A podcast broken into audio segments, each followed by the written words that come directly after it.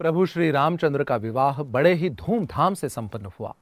देवी सीता और श्री राम के साथ साथ उनके भाई लक्ष्मण का विवाह, राजा जनक की दूसरी पुत्री उर्मिला और भरत और शत्रुघ्न का विवाह, जनक के छोटे भाई कुशध्वज की पुत्रियों मांडवी और श्रुतकीर्ति के साथ हुआ। इस भव्य समारोह के बाद कुछ दिन मिथिला में व्यतीत करने के पश्चात राजा दशरथ अपनी तीनों रानियों चारों पुत्रों और पुत्र वधुओं तथा विवाह में सम्मिलित हुए अपने अन्य संबंधियों और मंत्रीगणों के साथ वापस अयोध्या के लिए लौट रहे थे। तभी उन्हें हृदय कंपित करने वाला अनुभव हुआ। यकायक आकाश में पंछियों की भयंकर आवाज़ें होने लगी। डर के कारण पशु इधर उधर भागने लगे। ऐसा दृश्य देखकर राजा दशरथ को कुछ अशुभ होने की आशंका होने लगी। यूँ तो राजा दशरथ महापराक्रमी सम्राट थे, परंतु एक पिता का मन। अपने पुत्र वधुओं की विदाई के बाद हुए इस अपशकनों से व्याकुल होने लगा। राजा दशरथ की ऐसी अवस्था देखकर उनके कुलगुरु वशिष्ठ जी ने उन्हें आश्वस्त किया। उतने में प्रचंड झंझावात का निर्माण हुआ। बड़े बड़े वृक्ष उखड़कर गिरने लगे। सारी सेना धूल की आंधी से अचेत हो गई। सभी और भ्रम का वातावरण था। ब्रह्मर्षि वशिष्ठ और उनके साथी मुनिगणों के सिवाय राजा दशरथ के चार पुत्र ही सचेत थे। इतने में राजा दशरथ को क्षत्रियाँ तक भयंकर अजस्त्र दिखने वाले जटाधारी कैलाशपति के भांति लंबे चौड़े, अत्यंत तेजस्वी भार्गव परशुराम के दर्शन हुए। उनके कंधे पर परशु और हाथ में बिजली जैसा चमकने वाला धनुष था और वो स्वयं त्रिपुरांतक के समान प्रतीत हो रहे थे। तदनंतर सभी ऋषियों ने उन उग्र दर्शन भार्गव राम का पूजन किया। तब उन जबदग्नि पुत्र राम ने उनका पूजन स्वीकार किया और फिर वो दशरथ पुत्र राम से बात करने लगे।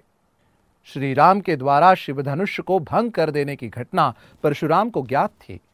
शिवधनुष की महिमा भगवान परशुराम को ज्ञात थी और उसे उठा सकने का सामर्थ्य केवल उनमें ही है, ऐसा अहंकार भी उन्हें था।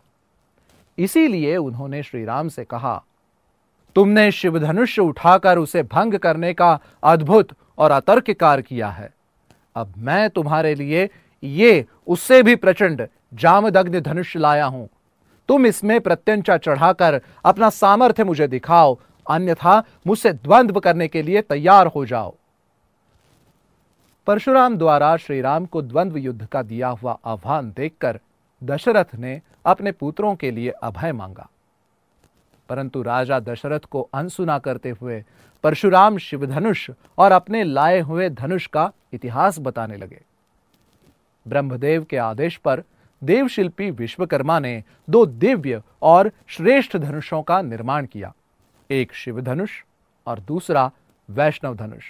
ब्रह्मदेव ने शिवजी और विष्णु, इन दोनों में कौन श्रेष्ठ धनुर्धर है? ये जानने के लिए दोनों के बीच प्रतिस्पर्धा करवाई, जिसमें भगवान विष्णु ने अपनी हुंकार से शिव धनुष को जर्जर कर दिया।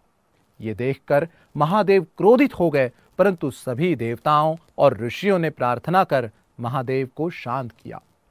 शिवजी ने अपना वो धनुष विदेहराज देवरात को भेंट कर दिया और विष्णु जी ने अपना धनुष भृगुपुत्र ऋचिक को दे दिया।